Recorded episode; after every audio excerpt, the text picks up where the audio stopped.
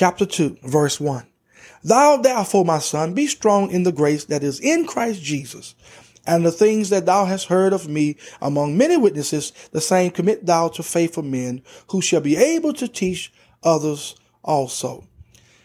Paul urges Timothy to be strong in the grace that is in Christ Jesus. Listen, we can't live this Christian life in self. It must be lived by the grace of God. Then he tells him to pass on to other faithful men the things he had taught him so that they could in turn pass it on to other faithful men from generation to generation. The Christian church is dependent on an unbroken chain of faithful teachers of truth. Look at verse 3. Thou therefore endure hardness as a good soldier of Jesus Christ. No man that war entangle himself with the affairs of this life, that he may please him who hath chosen him to be a soldier. Paul instructs Timothy to endure hardness, which means to suffer hardness as Paul was suffering. And he was to stay focused, keeping his priorities straight. His first priority was to fulfill God's purpose for his life. He was not to allow anything to sidetrack him from the faith. Listen, every believer must establish his or her priorities. God's business should always be first and everything else secondary. And as a soldier in God's army, we must do whatever it takes to please our Heavenly Father at any cost. God is looking for sold out soldiers. Hallelujah to the Lamb of God. He's looking for sold out soldiers. All right, look at verse 5. And if a man also strive for masteries, yet is he not crowned except he strive lawfully. Now, here Paul is comparing the Christian to an athlete. First of all, it should be the goal of every Christian to win. We are in this race to win. Our desires should be to win and to do everything that it takes to be a winner. Secondly, every Christian must strive or contend lawfully. In other words, we have to play by the rules. There are no shortcuts toward living the Christian life. God gave us 66 books, and each one of them are very important. We are to study the whole Bible and know it. Listen, an athlete can't cut the corner of a racetrack. Neither can a baseball player run by the third base without touching it. He has to touch all the bases to score. By the same token, if we are to win this race that we are in, we can't do it by taking shortcuts. All right, look at verse 6. The husbandman that laboreth must first be partaker of the fruits. Consider what I say, and the Lord give thee understanding in all things. Now, to represent the Christian life, Paul has used the picture of the soldier and of the athlete, and now he uses the picture of the farmer. He shows here that the farmer who labors is worthy of being partaker of the fruits. A Christian who truly labors for God in this life is worthy of the rewards he shall receive. Listen, I want you to know that nothing from nothing leaves nothing. If you labor for God fervently, you will reap rewards from God in this life and in the life to come. The soldier is upheld by the thought of final victory.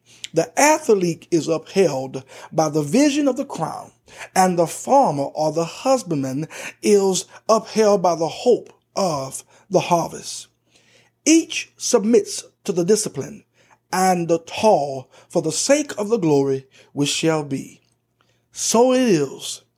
So it is with the Christians. Verse number eight. Remember that Jesus Christ of the seed of David was raised from the dead according to my gospel. The correct rendering is this. Remember Jesus Christ. Remember Jesus Christ. Paul had already reminded Timothy of his godly upbringing. He showed him three pictures or examples in comparison to the Christian life. Then he caps it off with telling Timothy to, to remember Jesus.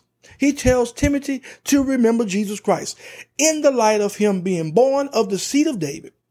What was he telling Timothy here. What he was telling Timothy here in a nutshell was this. We have with us the presence not only of the glorified Christ, but also of the Christ who knew the desperate struggle of being a man and followed to the bitter end the will of God. Then he tells Timothy to remember Jesus as the risen Lord. Not just the actual resurrection of Jesus Christ, but the risen and ever present Lord. When fears threaten, when doubts comes, remember the presence of the risen Lord. Look at verse number nine. Wherein I suffer trouble as an evildoer, even unto bonds, but the word of God is not bound. Oh, I like that. Therefore I endure all things for the elect's sakes, that they may also obtain the salvation which is in Christ Jesus with eternal glory. Now, even though Paul was suffering in prison, being treated like a criminal for the faith, he was not discouraged. He was not dismayed. He was not down and out. He was not discouraged. In fact, he was very much encouraged because even though he was bound, the good word of God wasn't. Nothing can bind the word of God. Paul says in light of this that he didn't mind suffering in doing all things for the elect's sakes.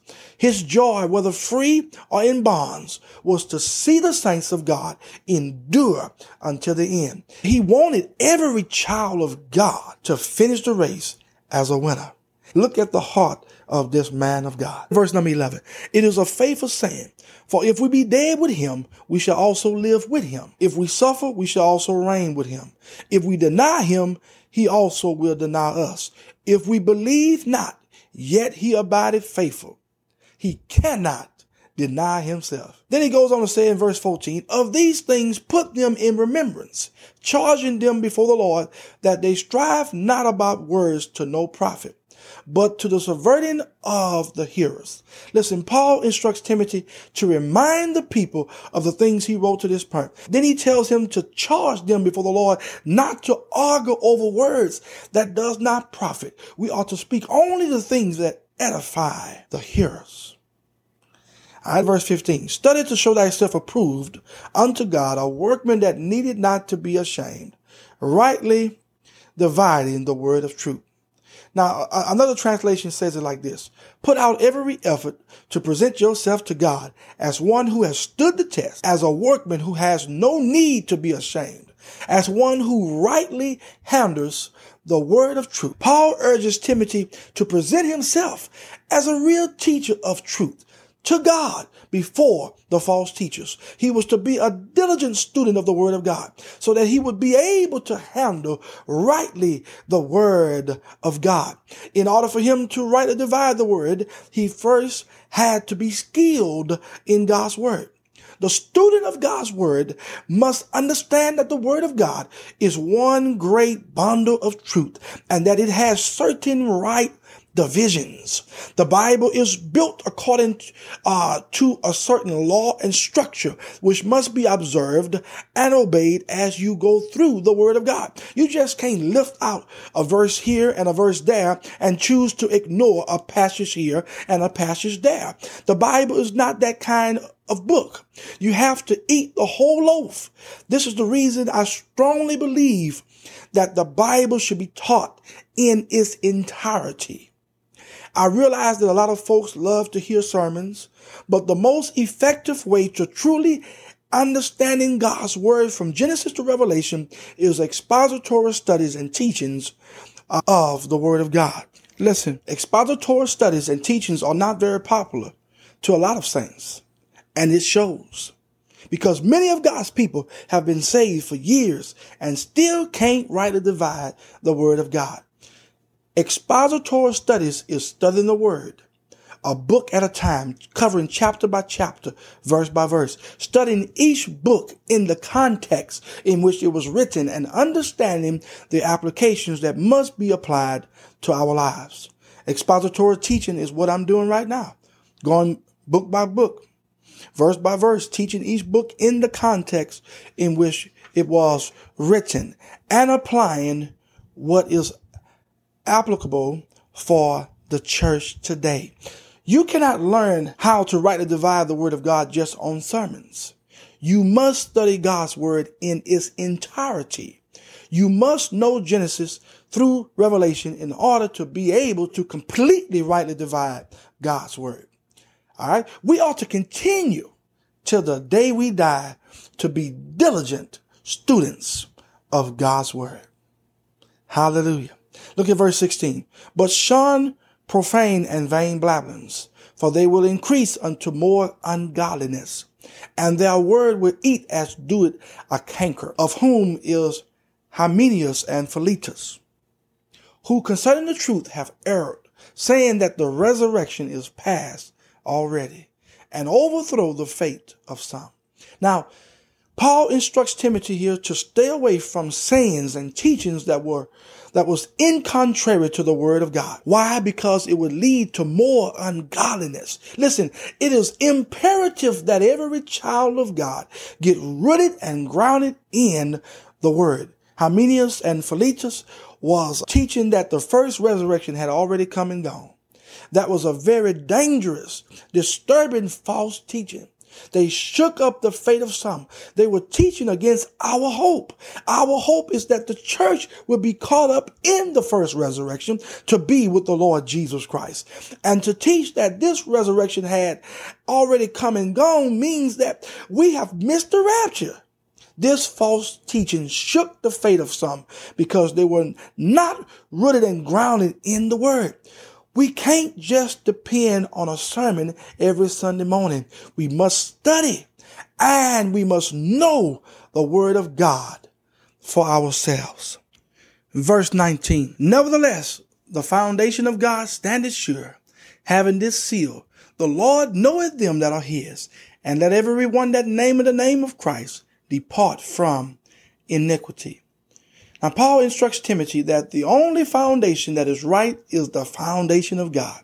Stick with the truth. Don't allow any false teacher or false teachings to sway you off of the foundation of God. The foundation of God is solid. It stands sure. It is unbeatable and it is unmatchable. The Lord knows every one of his children by the seal. What seal? The seal is the Holy Spirit. We have been sealed unto the day of redemption. The Bible says that he that had not the Spirit of God is none of his. When God looks upon us, he sees his Spirit, his seal, his mark of ownership and says, she is mine. He is mine. Then he goes on to say, let everyone that name the name of Christ depart from iniquity. Now, how does a believer advertise the fact or make known that he is a child of God? Hmm? We do it by departing from iniquity. When we separate ourselves from evil and unto God, the world recognizes that we are different because we don't do the things that they do. And we do only the things that pleases our heavenly Father. All right, look at verse 20. But in a great house, there are not only vessels of gold and of silver, but also of wood and of earth, and some to honor and some to dishonor. If a man therefore purge himself from these, he shall be a vessel unto honor, sanctified and meet for the master's use, and prepared unto every good work. Now here Paul explains the existence of uh, Hymenaeus and Philetus being in the church. Paul's reply is this, that in any great house there are all kinds of utensils and so on. There are things in every house that have uh, a dishonorable use and things which have an honorable use. You find the same scenario in the churches today. Jesus made it plain with the parable of the wheat and the tares in Matthew chapter 13, verses uh, 24 through 30 and 36 through 43.